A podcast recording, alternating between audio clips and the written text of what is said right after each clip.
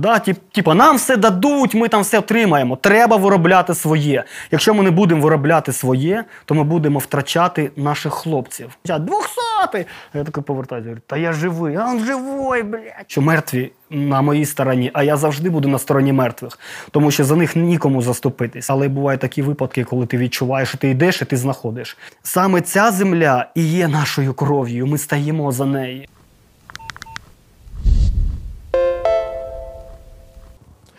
Добрий вечір. Це плюс плюс подкаст. Я його ведучий Сергій Гнезділов, військовослужбовець 56-ї бригади. У мене в гостях е, голова пошукової групи Плацдарм Олексій Юков, який з 2019 року займається пошуком е, померлих людей. Доброго дня. Доброго дня. Пане Олексію, е, розкажіть, будь ласка, як ви почали свою діяльність, як ви створили групу і чому саме у 2012 році? Ну, справа в тому, що я займаюся цим з 13 років. Я вже 24 роки займаюся пошуком загиблих і безвісті зниклих. Це Перша та Друга світова війна. І в мене так вийшло, що коли я був е, ще малий, це було навіть 12 років, коли старший брат мені показав, як виглядає війна тут під Слов'янськом, е, біля населеного пункту Богородичне, е, де ми заїхавши у ліс. Це було напередодні 9 травня. Були виявлені, і ми зайшли туди. І те, що я побачив, мене просто здивувало. Я не, не очікував таких. Моментів в своєму житті навіть не думав, що таке може бути. Коли ми зайшли туди, все було зелене, але місцями було дуже багато білих плям. Е, ці білі плями це були кісткові рештки людей. Це черепи, фрагменти екіпірування спорядження Збройних сил як радянської, так і німецької армії. І я зрозумів, що вся та історія, яку нам розповідали весь цей час, що всі солдати радянської армії поховані в братських могилах, ну просто розтаяли, розтануло на очах. Я побачив, скільки людей лежало просто на поверхні розмородерених людьми, викопаних, викинутих. І тих, хто навіть був не тронутий, просто лежав майже на поверхні. Торчали е, черевики валялись каски, черепи валяли, все це просто було розкидано по всьому лісу. Разом з в переміжку з боєприпасами. І з того ну, часу я почав саме займатися пошуком загиблих по Другій світовій війні. Оце моє перше, можна сказати, така зустріч з війною відбулася. З початком антитерористичної операції ви також е, і ваша пошукова група почали е, займатися в тому числі пошуками наших хлопців, які загинули е, під час війни з окупантом. Ви продовжуєте цю роботу і зараз. Скажіть, будь ласка, чи траплялись у вас історії, коли ви, наприклад, знаходили трупи ну, росіянина або окупанта? Ну насправді да, ми ми перша група пошукова в Україні, яка почала займатися пошуком загиблих саме е, під час антитерористичної операції.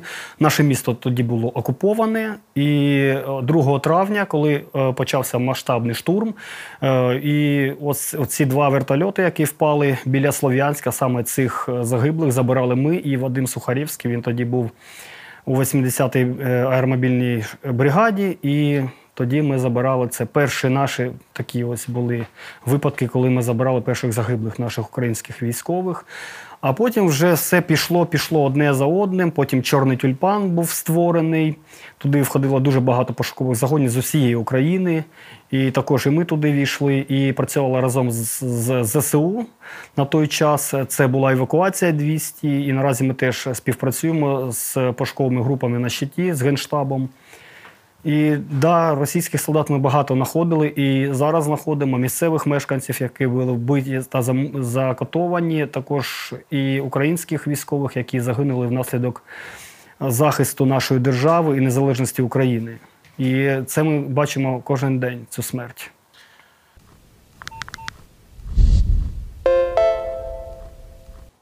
Друзі, разом з командою громадське ми робимо для вас цікавий та якісний контент.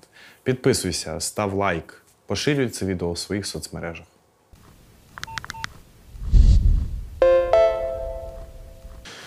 Одна з історій, яка для вас стала дуже такою близькою, е, це історія трагедії в Оленівці, коли ну, наших хлопців. Е, на жаль, росіяни намагались знищити під час їхнього перебування е, в тюрмі. і е, наші хлопці, які були в полоні, вони померли, і їхні тіла треба було якось ну, дістати звідти. Росія не хотіла віддавати тіла.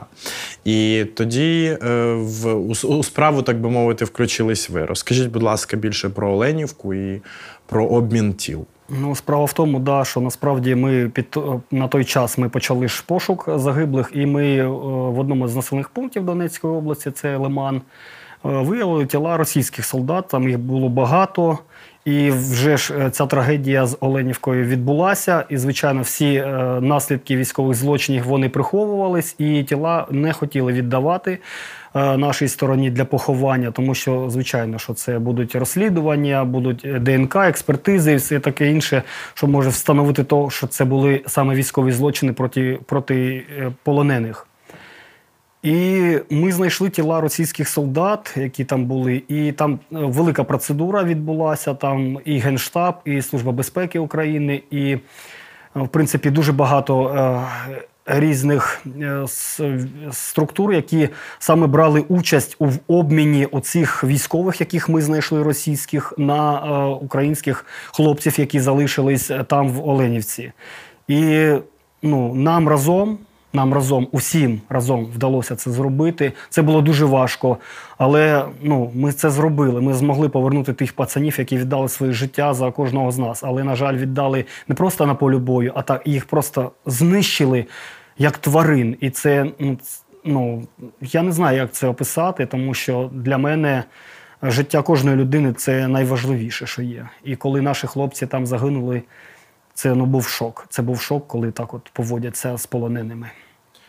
Е, Кажуть, що живі не зможуть е, на 100% е, осягнути смерть, поки самі, в принципі, не помруть. Та? Я з цим відчасти погоджуюсь. Але чому для вас так важливо знайти тіло і поховати його? Ви знаєте, тут багато факторів, чому.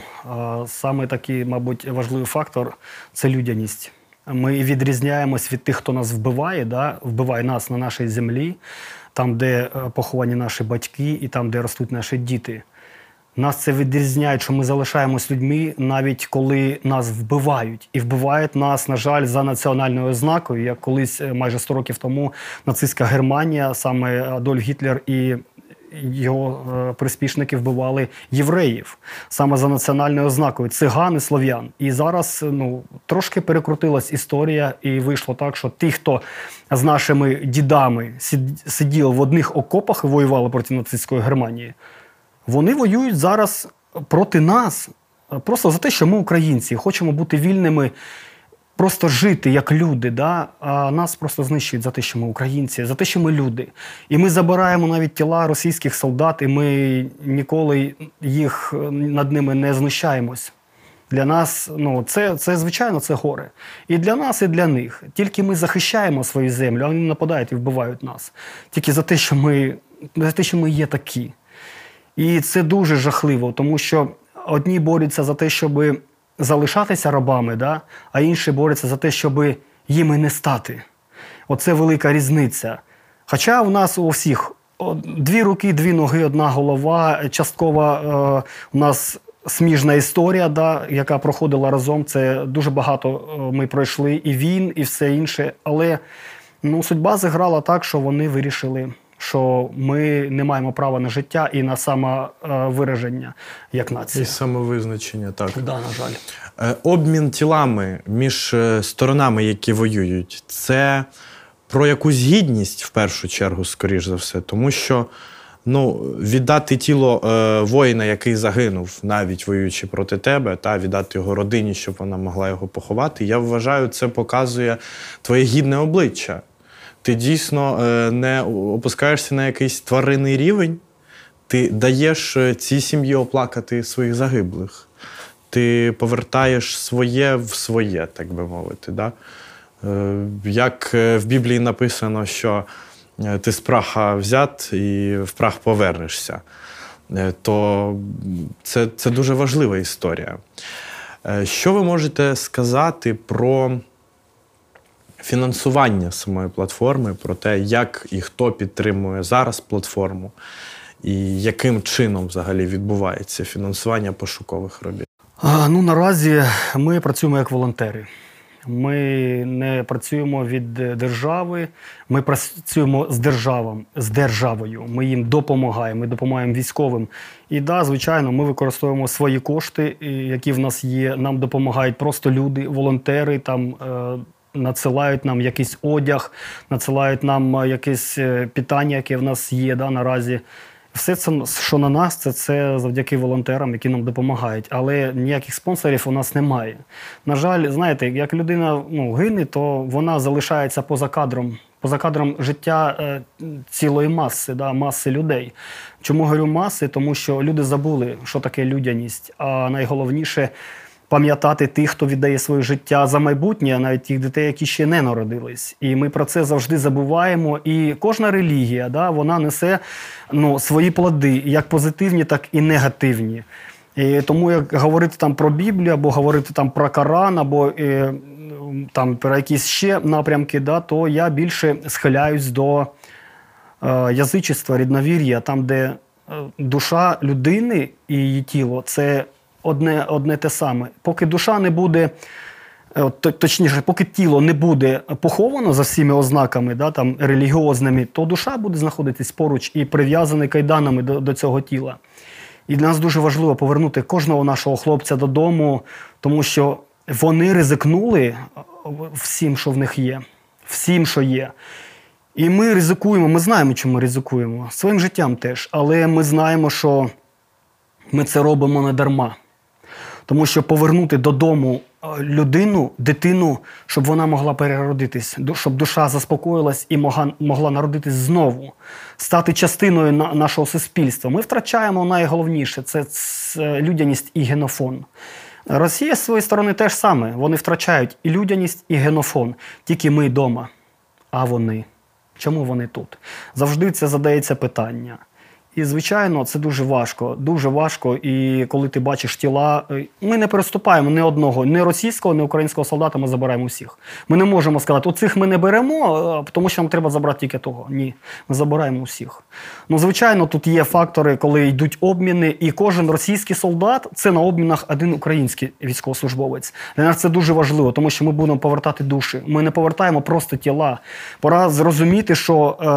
Нація складається е, вперш за все з духовного, Е, ким ми є, е, де ми народились, що в нас вкладали. І ось все, що в нас вклали в українців, ось воно в нас є. Це захист і це повага до померлих і повага до живих. Хто ми тоді, якщо ми не поважаємо своїх мертвих, які віддали своє життя? Тоді ми не нація, тоді ми не народ, тоді ми навіть не люди. Тому це дуже важливо, щоб кожен розумів. Я от бачу, як військові відносяться до загиблих російських. Вони їх прикопують, вони нам показують, де вони лежать. Ніхто не воює з мертвими. І це показує, які ми люди. Да? Що ми не будемо бити людину, у якої немає зброї, і яка нас не вбиває. Вона е, все, ця людина вона отримала найжахливіше це смерть. Тому що можна вилікувати будь-яку, ну Майже. да, майже будь-яку е, болезнь, але е, вилікувати смерть ніхто ще не, не зміг. Ніхто ще звідти не повертався. Тому як там насправді я не знаю, але бувають такі випадки, коли ти відчуваєш, що ти йдеш і ти знаходиш. Тебе хтось говорить щось, іди сюди. І ти йдеш, і ти знаходиш тіло, і ти, ти не можеш собі повірити, що це з тобою відбувається, що ти думаєш, що якісь там е, є ти, в тебе якісь там особливі там е, ді- здібності, що ти можеш знаходити тіла. Іноді ти так думаєш, тому що ти просто йдеш і ти просто відчуваєш присмак. І там, де його більше, туди ти повертаєш і ти знаходиш тіла. І це говорить про те, що душі нам довіряють, і це, це дуже важливо. Тому смерть ніколи не простить образ. Треба це запам'ятати. І, на жаль, та сторона вона е, не бере це в приклад. Наскільки ризиковано бути членом групи пошукової, і наскільки близько вам е, вдається підійти до лінії зіткнення для того, щоб виконати свою місію? Ну, буває по-різному. Буває, ми забираємо тіла там, де вже нормально, вже- більш-менш звільно, але прилітає, так це може прилітати і вдома. Буває, ми працюємо там 100 метрів, 200 метрів від е, е, ворожих позицій. Бувало так, що ми заїжджали на окуповану територію і нас оточали з автоматами, і, і нас майже не вбили. І довелося розмовляти там російською. Я потім розповім цю історію. Ну, це мені на все життя. Це мені на все життя. Я запам'ятав, як я виводив наших хлопців, що ми вивели і забрали пацанів. Бо я пообіцяв мертвим пацанам, що я їх поверну додому. І я не міг їм сказати ні. Тому що вони довірились мені. Хто би там як не говорив е, по всім е, канонам е, будь-яких релігіозних ознак, ну я роблю так, як відчуває моя душа і моє серце. І якщо хтось мене там буде проклянати, це його справа, тому що мертві на моїй стороні, а я завжди буду на стороні мертвих, тому що за них нікому заступитись. Ми всі вважаємо, що жива людина це головніше. Ви можете помилятись, тому що енергія вона розумна, вона розумна і е, прокляття вони є. І коли ми робимо зло, то це зло повертається до нас. Я вже тисяч разів в цьому, ну, це, це побачив на власних, власних руках, потримав. Тому, тому це, це дуже важливо залишатись людиною. Ви принесли нам сьогодні показати багато російського екіпування, і здається, навіть не тільки російського. Здається, тут є та українська казка. Ні, тут е, це, це, це, це російське екіпірування. Я хотів би звернути увагу, тому що ми знаходимо російських військовослужбовців, які одягнені ось такий однострій. Це називається, в принципі, в них мох. Да? І він майже весь з кевларовими вставками. Це захищає російського солдата від е, багатьох уражень уламків. Тут ось вставки район паху, район калін, задньої частини стегон. Це все в кевларі. Тобто ми знаходили тіла російських солдат, і в- у них були ураження цих ділянок, там, де кровінозна вся система йде, е, зазвичай, де люди гинуть. Це пахові артерії, да? у них все це захищено. І коли він лежить, і ти бачиш, що він помер тільки тому, що в- е, попало в обличчя і руйнування було головного мозку, то ти розумієш, що людина просто вижити могла, якщо б не потрапила в обличчя. Всі ці уламки вони просто застрягли в кевларі. І це дуже важливо, тому що наші солдати е, не мають такої форми. І для того, щоб врятувати життя, бо життя нашого, наших пацанів це найважливіше. Навіть не той металолом, на якому вони їздять, заліза, снаряди, а життя. І ось це життя треба рятувати. Я хотів би показати, там, може, волонтери будуть жити, може, е, держава візьметься за те, щоб рятувати життя нашого солдата. Тому що якщо не буде наших солдатів, ніхто не буде брати посадки і все інше. Ми можемо закидувати мільйонів снарядів, але війну виграє піхота. Я це побачив на власному досвіді, коли лежать тіла загиблих. Я розумію, що вони проходили цю посадку, наші пацани з такими втратами проходили цю посадку. І ось вони лежать, ось їхні душі. І ми їх забираємо, і я розумію, що в них втрати там в артерію там зачепило. Він не змог не зміг собі допомогти. Він помер, тому що відходило або навпаки рухались вперед, десь він е, втратив свідомість. І все, він загинув. І це дуже важливо. Це все я потім покажу, е, як воно виглядає. Можна говорити про російські каски, як вони модернізувались да, згодом. Говорити про каски, які е, старого зразку із 40 е, це ще радянського зразку. Ось можемо бачити перед собою таку каску. Е, в ній є е, багато попадінь уламкових, але всі насміювались з них. А я говорю, хлопці, не все так просто. Внутрішня сторона цієї каски захищена товстим шаром ківлару. Це захищає голову. Окрім самого кевлару, є металевий захист. Тобто каска, в принципі, е, як тройка, да, як е, третій уровень захисту, він буде працювати. Тому що от, е, проводили балістичну е, над ними перевірку, і ці каски непогано тримають балістику. І треба, ну, не треба говорити, що російські військові там одягнені як бомжи. Ні, вони вчаться, так як і ми вчимось чомусь, але щось ми так раз і зупинились. Да, тип, типа, нам все дадуть, ми там все отримаємо. Треба виробляти своє. Якщо ми не будемо виробляти своє, то ми будемо втрачати наших хлопців, будемо втрачати душі. І потім матері будуть приходити під дім е, кожного і говорити, де моя дитина. Тому треба максимально зробити так, щоб воїн був захищений. Особливо одяг, де може бути е, вставлятись кевлар для максимального захисту м'яких тканин. Це дуже важливо. Повернемось до культури, е, до культури поховання. тому що в кожної нації є своя власна культура поховання. Ацтеки ховали людей так, єгиптяни будували піраміди, росіяни е, роблять ще щось. Е, якою має бути українська культура поховання, на вашу думку? Ну, е, це треба ж теж зважати, якої віри була людина. Да? Але можна е, зробити, е, в принципі, щось, що буде підходити кожному. Да? Ну, я, наприклад, ну, дивлячись на те, як це робиться, і в нас стоять, і дехто говорить, ці собачі пам'ятники, там, там, там, і все це отак виглядає, як свалка людей. Це неповага до мертвих. Це воїни. Вони повинні е, ці пам'ятники як стійкість да, нашого, е, е, нашого народу. Стійкість, і вони повинні виглядати як стійкість. Коли ти йдеш, щоб ти бачив, що це могила воїна. От наразі там прапори да, біля кожної, і як вони шелестять, аж по, душі, по душах б'ють. А я вважаю, що це козачий хрест, оцей самий образ козачого хреста. Це буде дуже круто, якщо вони всі будуть однакові. І, наприклад, я як людина, яка більше до язичництва да, відноситься, але я не воюю там з християнством. Я вважаю, що кожна релігія має право на життя. Це нормально. Ми нормальне суспільство. Ми не бики, що ми можемо там за національною ознакою або за релігіозною ознакою вбивати один одного. Це безглуздя і дурість. Тому е, можна як ще зробити як шар, да, шар життя, а поверху ще книга.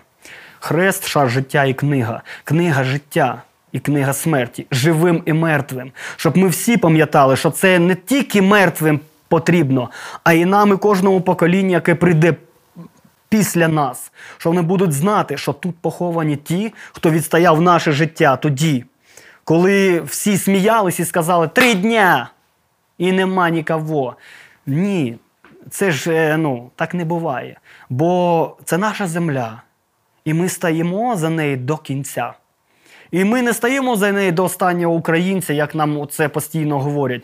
Ми стаємо за неї до останньої краплі крові. Тому що саме ця земля і є нашою кров'ю. Ми стоїмо за неї. Кожен солдат стоїть там, і кожна дівчина солдат стоїть там. І кожен волонтер. І у нас немає інших фронтів, блядь, як у нас привикли говорити, у мене там той фронт. Ніхіра, хлопці, дівчата. У нас один фронт на всіх. У нас одна війна на всіх, і у нас одне горе на всіх, бо в нас люблять ялинки ставити і там розукрашити там, і говорити, оце для військових. Яких військових? Коли одні прийдуть е, плакати біля цих портретів на площі, склоняти каліно, а інші прийдуть відчиняти шампусік, як це буде виглядати? Це неповага до мертвих і їхніх е, близьких. Це, ну, це лицемірство. І неважливо, як ти його назовеш. Це як війна. Ти можеш її називати там АТО, спеціальна воєнна операція. Там, вона залишиться війною, як ти її назови. Це пофігу, як ти її назовеш. Коли вбивають дітей, жінок, людей, пацанів, всіх вбивають. Війна не ділить тебе на національність, там, на віроісповідання. Війна ділить на одне на живий і мертвий. І тому ніколи не буде виграшу в війні ні в кого, тому що жертви є. Тільки одні звільняють свою землю, а інші нападають її знищувати. Тому ми вдома. Ми в себе вдома, ми захищаємо те, що в нас є. Це волю, нашу волю. А ви взагалі було в вашому житті таке, що ви спілкувались, наприклад, там е, з родичами, Так. там близькими росіянина, тіло якого ви повернули, наприклад? Звичайно. Так. Вони постійно до нас е, там через соцсеті пишуть, звертаються, допоможіть, допоможіть. Ми ще в 14-му е, е, ДНРівців, коли приїжджали сюди матері їхні і благали нас допомогти, ми допомагали, бо ми люди. Тому що для усіх матерів біль одна, якщо вони розуміють, що це їхня дитина і що вони в неї вклали.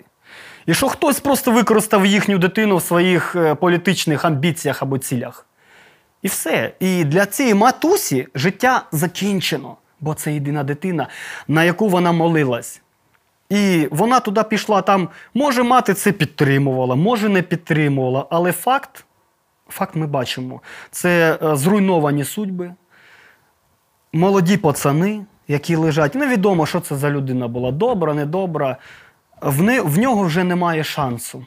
В нього забрали шанс жити, бути людиною. А забрали тому, що комусь захотілося чогось більше і стати там імператором, е, там, створити знову Радянський Союз. Але невже воно коштує того стільки життів пацанів? Навіщо ви їх ростили, щоб їх вбили? Я виріс на Одещині, е, ти виріс е, на Донеччині. В принципі, два таких регіони багатонаціональні, е, багатоетнічні, але з дуже схожими історіями. В цих двох регіонах дійсно були такі домінуючі на, початку 2014 року проросійські настрої. Зараз, е, на прикладі Одещини, я можу сказати, що звісно, проросійські настрої набагато менші, просто в рази, в категорії просто. Але в той же час е, вони десь там є і, можливо, навіть перечікують певні там групи да, сепаратистів, яких ми там відслідковуємо тривалий час, як вони взагалі там себе почувають і до яких дій вони далі будуть спонукати людей. Яка ситуація на Донеччині? Побачивши після, можливо, початку повномасштабного вторгнення, можливо, ці групи які симпатизували Росії, які хотіли бути частиною Росії, вони змінили свою думку в більшості, чи все ж таки вони залишились при своїх позиціях? Ну, хочу сказати, що в більшості змінили. Навіть ті, хто е, підтримував ДНР, ЛНР, вони зараз воюють. І воюють е, за Україну. І вони говорять, як ми могли на це повестись? Вони ну, просто розуміють, що за в них народились діти, і що буде, коли сюди прийдуть ті, хто нас ненавидить? Ну, що буде з нашим майбутнім, з нашими дітьми? Але, звичайно, є люди, які, ну, їм вони до кінця, як у нас говорять, вже обгадяться, да? але вони будуть за це, бо вони не хочуть признавати, що вони були неправі. Тому що, на жаль, ця радянська прививка, яку зроблено да, було при радянській владі, і потім з часом вона е, наростала, да, як е, пухлина, вона нікуди не ділась.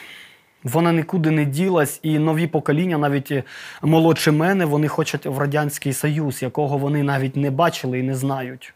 Я 90-ті тут прожив, я бачив, як це. Ми в підвалах ночували.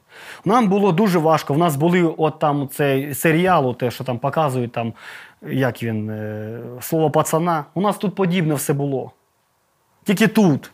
У нас збивали людей і забирали в них ну, майбутнє. У нас все це було, ми все це схавали. Всіх схавали в 90-ті. Голодували, було важко, все було зачинено. Але ця, я не знаю, як, що тримає ці прививки цих людей. Ну, просто навіть про цю ялинку, яку в Слов'янську встановили, а поруч стоять пацани.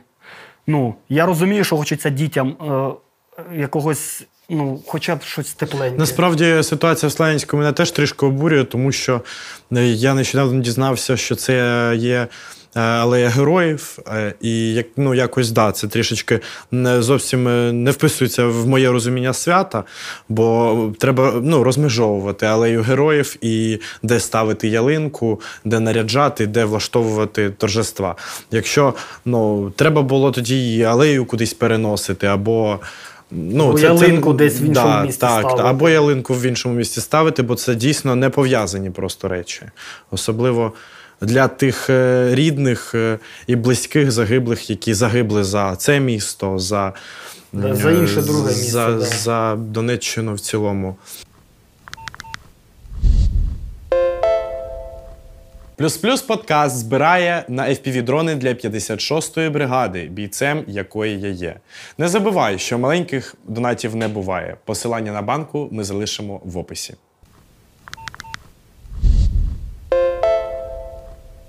У 2014 році ти потрапив е, в полон до людей Гіркіна. Розкажи, будь ласка, про досвід спілкування з терористами ЛДНР і про те, як вони відносились до тебе.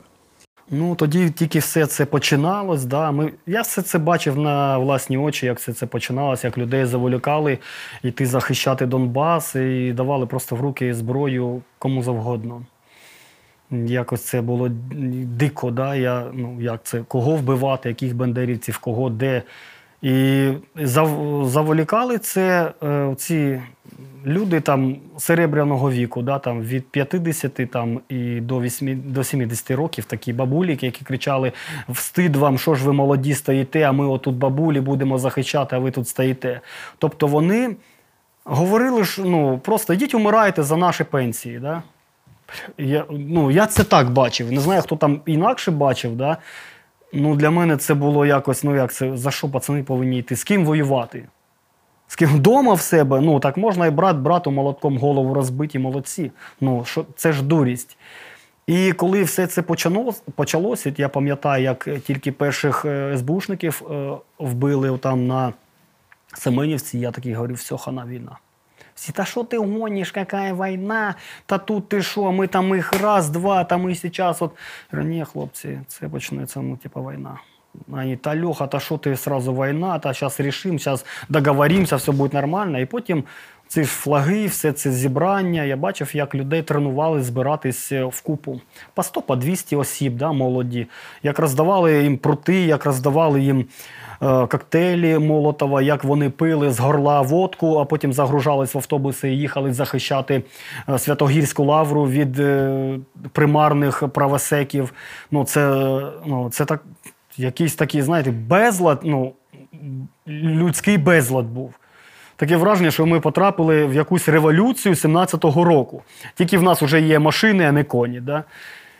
І я це все бачив. І коли е, перші загиблі українські військові 2 травня під Карпівкою були, то наша група перша вирушила туди, щоб е, знайти, може хтось живий, може хтось поранений, бо город був окупований.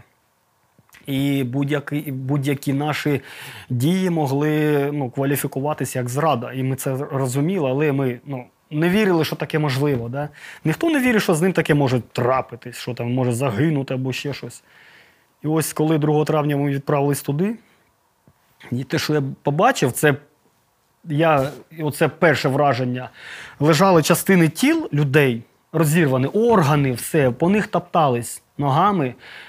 Якісь мужики, баби, малолетки якісь, і все медь от эту, тягли, в мішки складали, хто ніс якесь там скло, це броньоване, хто залізяки, топорами рубали цей е, гвинтокрил.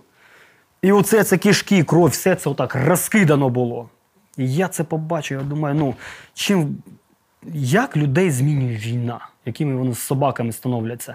І потім, коли ми перший винтокрил е, розбирали, там 80-ка, хлопці під'їхали, е, Вадим Сухаревський тоді був, і позавантажували туди фрагменти тіл оцих хлопців, які загинули у першому вертольоті.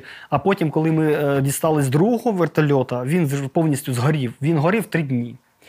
І ми оці три дні працювали.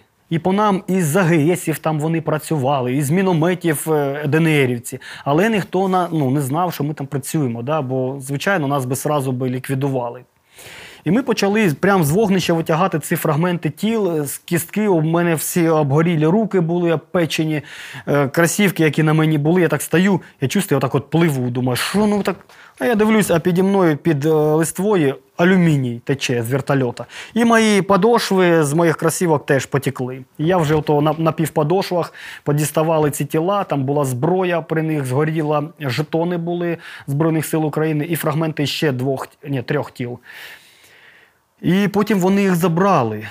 І десь через місяць, ну хтось нас же бачило місцевий, хтось нас здав. Що ми збирали тіла і спілкувалися з військовими Збройних сил України. А до цього ми забирали ще тіла е, просто людей. Там, ну як це, люди валяються там на Семенівці. Такі випадки там були, е, як ми зайшли, а там на Семенівці на дорозі лежить мужик такий кучний. І весь, ну, звичайно, вже процес гнієння пішов, вже опариші, там таке інше, вже собаки почали розтягати частини тіл. Я думаю, зараз я його підчіплю, швидко відтягну, ну, передамо, щоб, ну, ну як це, людина просто там, може, на велику їхав, там незрозуміло, бо воронки були, і людина просто лежить.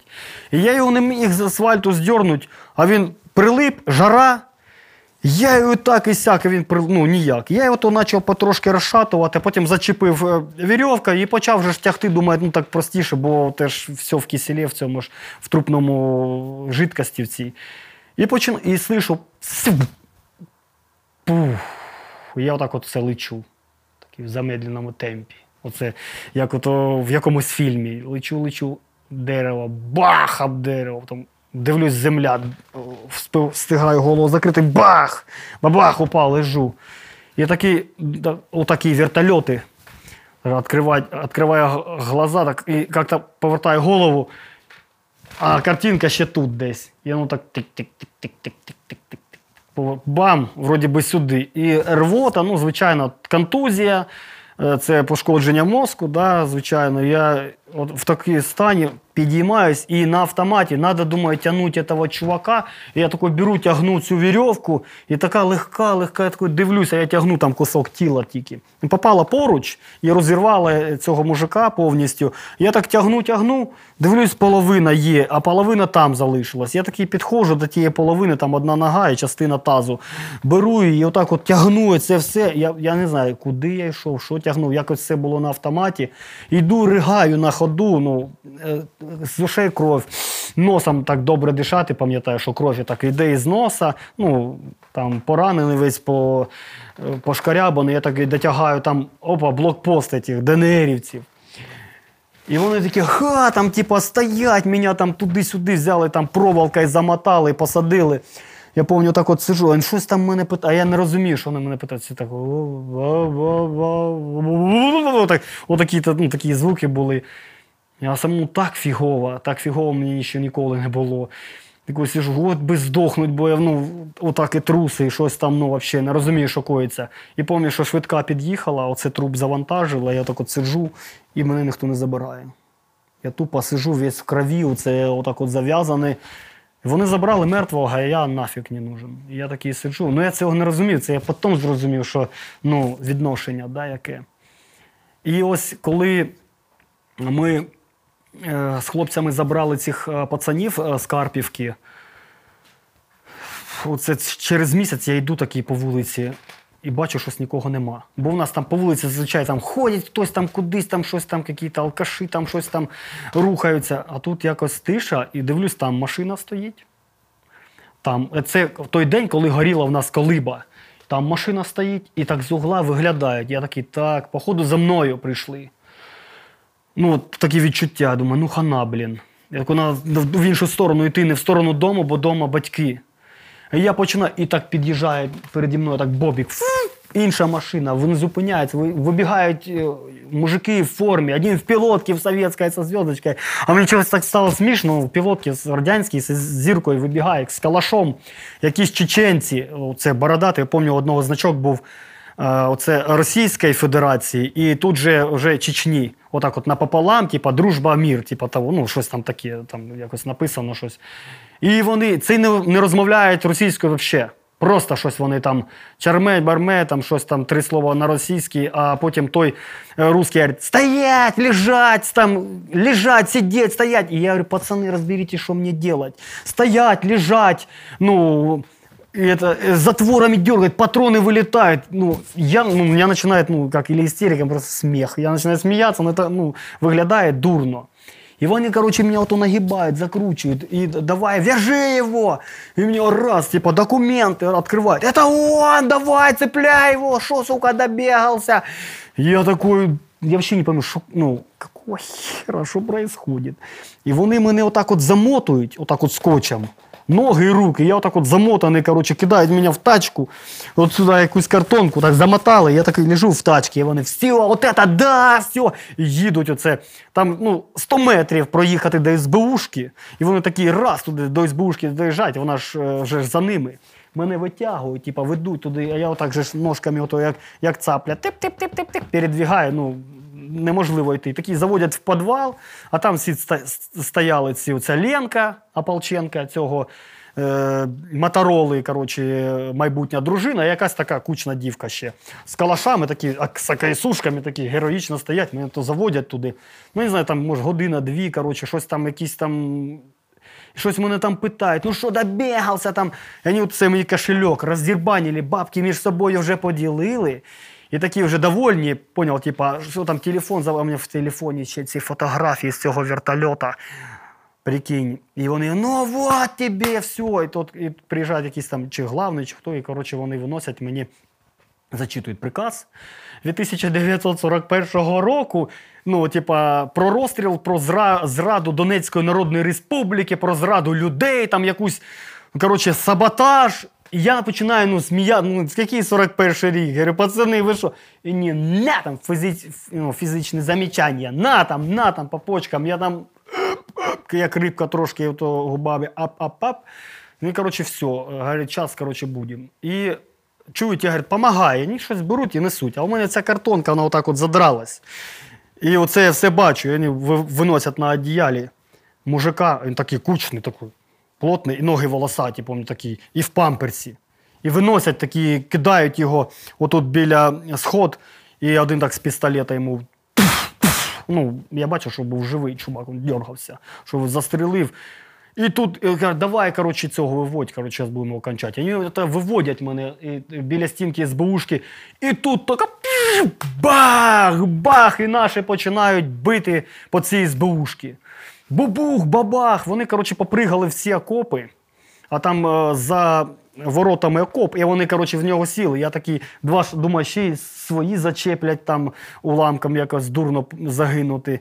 Нікого не вкусив, там нічого не зробив. Такий герой, думає, твою мать, я це два кроки назад роблю, так бах к ньому цю яму. Вони кричать, двохсотий! А я такий повертаюся, говорю, та я живий, а він живий, блядь. Там, ну, там всі ці мати їхні. І потім прекращається обстріл, і вони так мені витягують звідти. І е, під'їжджає там машина, цей бобік, ну, і вони мене туди кидають, а там вже цей мужик лежить вже вбитий. І отак от все в крові, я лягаю на всю цю кров, да, і запах такий фекалій, да, оце мочі, що його питали там довго, думаю.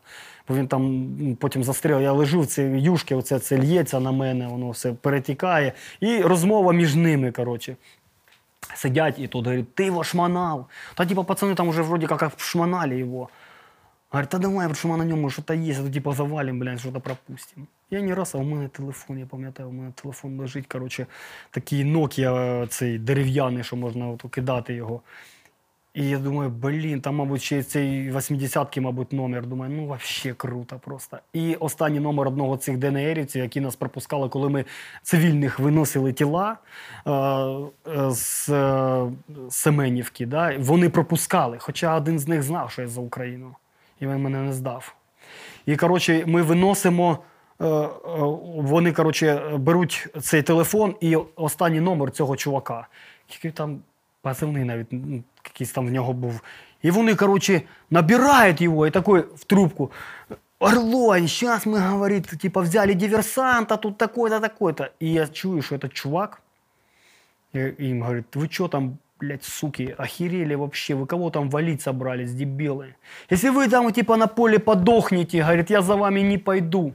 А эти пацаны вас заберут. Вы вообще, кого вы валите, дебилы, говорит, вообще конченые, это ж поисковики. Они, типа, советских солдат подымали, там, вы что творите? Они, типа, да у нас приказ, у нас приказ, у нас это подписан, нам, типа, его на утилизацию. И он такой, слушай, маты там трехэтажные. Кто приказ подписал? Типа, Стрелков. Он такой, бля, б, б, б, б, матами, тормози машину, я говорю, сейчас решу вопрос. Я такой лежу, думаю, блін, ну це ну, ш- ну, я вже думав, що ну, ніяких шансів, ну ноль, коротше. І десь хвилин через 15-20, коротше, телефонує э, Стрелков и цим. Я смотрю, они тут а, сразу такі, перший дзвонить, перший дзвонить. Алло. Оце, ну так, перепуганным голосом. Алло. Э, там, а это у нее еще как-то как картавит, как-то у нее такой еще голос по телефону. Типа, приказ аннулирую, аннулирую. Типа, приказ, типа, отпустить. Пускай, типа, идет, потом, типа, потом разберемся. И они такие, слышат, тут такой по будке там что-то стучит, типа, возвращаемся назад, типа, що такое? Там ну, какой-то їхній там діалог, і мене так повертають. Он так повертають. Я пам'ятаю, що через два цих, я думаю, вони мене везли на староміське кладовище, тому що раз через один перескочили, це через другий, це п'ята школа в нас. І вони так раз-раз і повезли мене назад. І такі відкривають двері. Я такий лежу, коротше, і цих їх бачу. Братан, мені от. Типа, ну ти извини, ну ми ж не знали, що. Я такой думаю, ну може розвод якийсь, поняв, може там, ну, нерви мені покомпенсувати, а потім все одно мене замочать. Думаю, замочать за те, що я. ну, Я думаю, та замочать хоч є за що. Що я пацанів наших забирав, двохсотих, допомагав. Ну, думаю, це ну, нормально. І вони, коротше, мене так розв'язують це ножом. І, коротше, підходить до мене якийсь чеченець. ну що там був. І говорить, брат, і мені цей Стечкін. Говорить, слухай, на тобі, ну, типа, на тебе, брат, ты извини меня, что мы так, я ж не знал, что ты мертвых собираешь. И так тебе, я, куча народа стоит возле избушки, люди, то кого-то кого-то закрыли. И они вот у родителей там, э, девки там стоят, и он мне оружие суют. Я говорю, да нет, спасибо. Я думаю, какой-то развод. Она говорит, ну ладно, тогда иди, если что, давай тут в пилотке мне. Братик, там, если что, ты там э, обращайся, поможем. Я такой думаю, надо валить, короче, надо валить, может, чайка? Я говорю, не-не-не. І я оце звідти, коротше, топ-топ-топ, і потім ну, свалив звідти. Оце е, батьків потім вивез з Слов'янська і сам повернувся. Отак от вони мене майже не вбили. Коротше, просто, мені просто повезло. Просто повезло. Дякую за цю історію. І дякую, що прийшов розповісти про пошукову групу Плацдарм, яка працює з 2012 року е, для того, щоб ховати наших хлопців на нашій землі. Е, З нами сьогодні в Плюс Плюс подкасті був е, голова та засновник пошукової групи Плацдарм Олексій Юков. Дякуємо, що дивитесь Плюс Плюс подкаст. Залишайтесь з нами.